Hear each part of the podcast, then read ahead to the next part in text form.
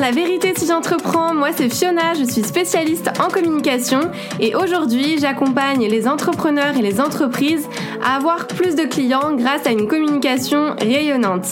Chaque semaine, je vais vous partager des stratégies, des conseils concrets et facilement applicables autour du business en ligne, d'Instagram, de l'organisation, mais aussi mes réflexions plus personnelles et l'envers du décor de l'entrepreneuriat en toute vulnérabilité et sans aucun filtre. Si tout ça vous parle, alors bienvenue, vous êtes au bon endroit et maintenant c'est parti pour l'épisode étincelant du jour. Hello et bienvenue dans ce nouvel épisode dans lequel je vais vous partager cette étape pour lancer un business à partir de zéro et ce sur n'importe quel réseau social. Ça vous servira si vous partez de rien, mais aussi euh, si vous souhaitez revoir les fondations de votre business. Donc ça fera pas de mal.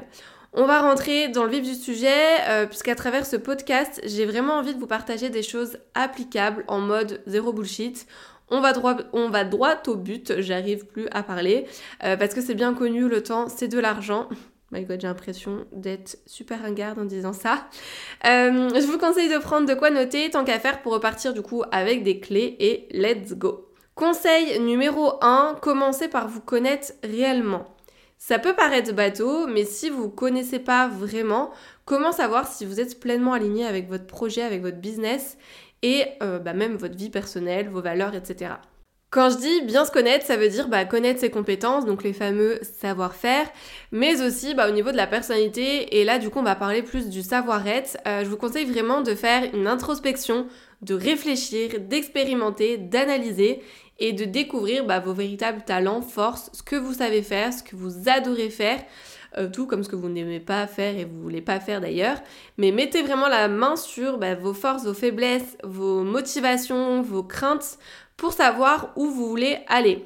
Ça va vous permettre aussi, en plus, de dégommer un petit peu le, syndrome de l'imposteur qui est présent chez beaucoup d'entrepreneurs, qu'on soit en début d'activité ou pas, parce que vous verrez que ce syndrome reste, enfin fait des apparitions en tout cas de temps en temps. Donc prenez vraiment conscience de vos valeurs et faites-en une force. Il y a un exercice d'ailleurs, euh, c'est l'exercice de la fleur qui est tiré du livre de... Alors c'est quoi déjà le titre? Je crois que c'est de quelle couleur est votre parachute, quelque chose comme ça.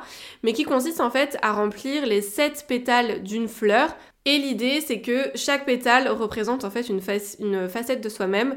Et en fait, vous, vous pouvez l'adapter pour l'entrepreneuriat et mettre par exemple euh, les personnes avec lesquelles vous aimez ou vous voulez travailler, euh, ce que vous savez faire, ce que vous aimez faire, votre mode de vie idéal, enfin tout ce qui est environnement de travail, vos valeurs et vos qualités par exemple. Et euh, quelque chose que j'aime bien faire aussi, c'est de demander à mes proches comment ils me voient. Donc ça, vous pouvez totalement l'adapter pour vous. Euh, c'est pas moi qui ai inventé ça, mais le fait d'interroger des personnes que vous côtoyez souvent, ça peut vous aider à mettre en lumière des choses sur vous que vous soupçonniez pas forcément.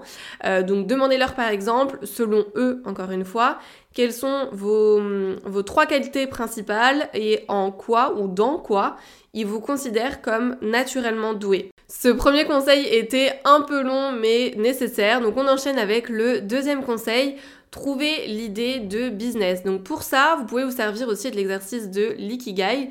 L'idée c'est vraiment de trouver en fait une activité qui vous plaît mais aussi dont le marché a besoin. Donc pour ça, vous allez penser à trois choses. Euh, la première c'est qu'est-ce que vous aimez faire? Trouvez ce qui vous passionne, ce qui vous anime au quotidien et pour ça, vous pouvez partir de vos, centres d'intérêt, on va y arriver, qui vont être un, bon point de départ. Ensuite, vous allez vous poser la question donc qu'est-ce que vous savez faire globalement, en quoi vous êtes bon? Pareil, vous allez lister tout ça. Et enfin, troisième petite question, euh, qu'est-ce que le monde a besoin d'avoir? Qu'est-ce que le monde a besoin de faire?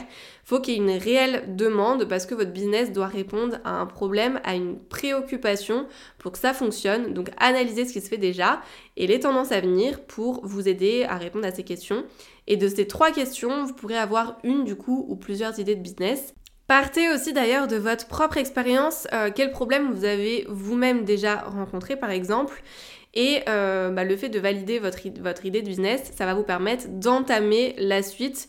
Mais dans tous les cas, lancez-vous. Vous allez avoir toujours plein de questions, toujours plein de doutes, de peurs. Et vous pouvez pas savoir si votre idée va fonctionner. Pour ça, il faut tester et faire en sorte que ça marche. Donc rien de mieux que de passer vraiment à l'action pour ça. Ne cherchez pas à avoir une, une idée super originale, à vouloir réinventer la roue à chaque fois. Lancez-vous, regardez, testez et analysez après. On enchaîne avec la troisième étape, donc définir son client idéal. C'est super important de définir avec qui vous voulez travailler pour proposer ce que, ce que vous vendez en fait aux bonnes personnes.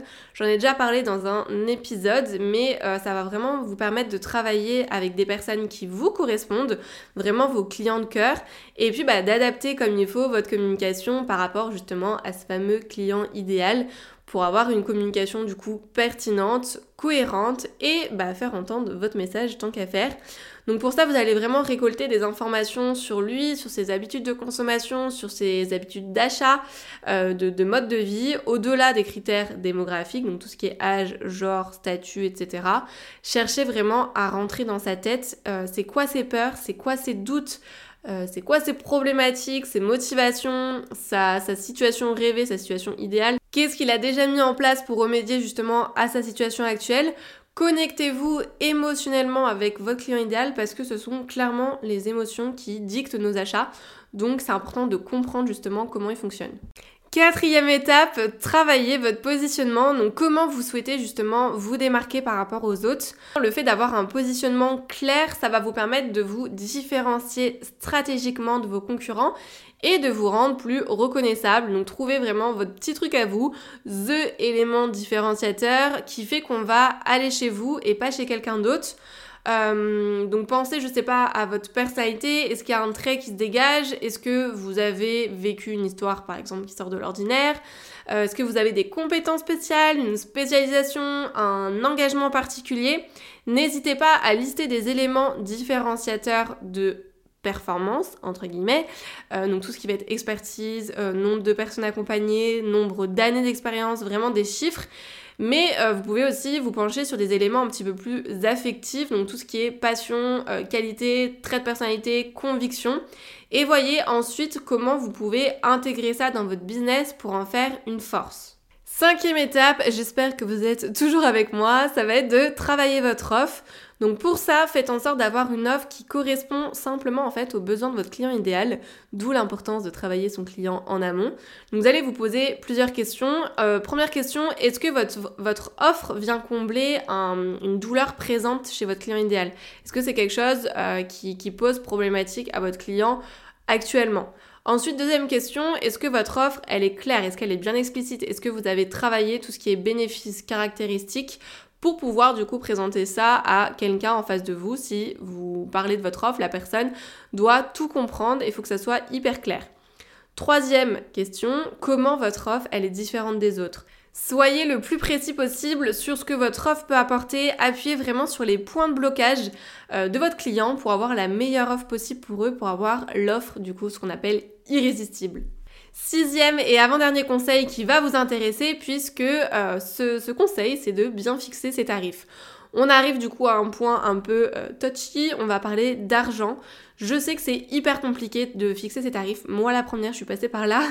Euh, on a souvent peur que ça soit trop cher, peur que ça soit pas assez cher. Bref, la plupart des personnes vendent leurs offres, leurs produits pour pas grand-chose par peur justement de pas avoir de clients en fait. Et là, c'est une grosse erreur parce que vous vous rabaissez vous mettez pas en valeur justement tout ce que vous pouvez apporter à votre client idéal. Donc c'est quelque chose, encore une fois, c'est ok quand on débute de faire ça.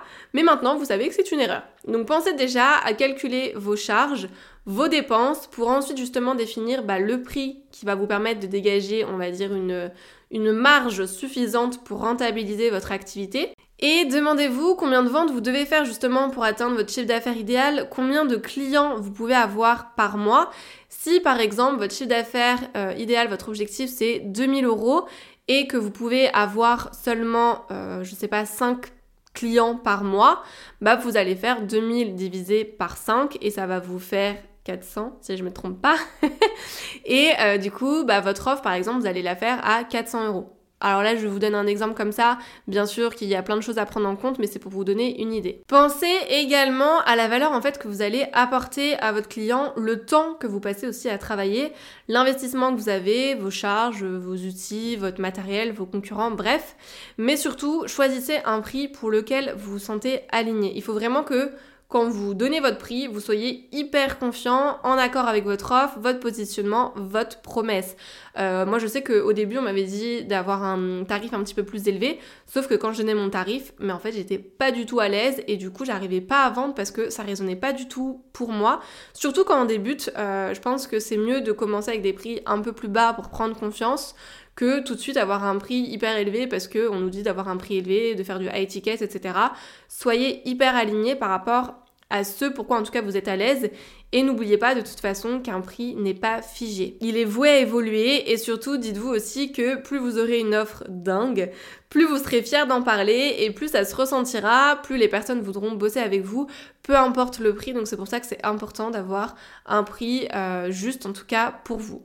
Et dernière étape, ça va être de vous rendre visible.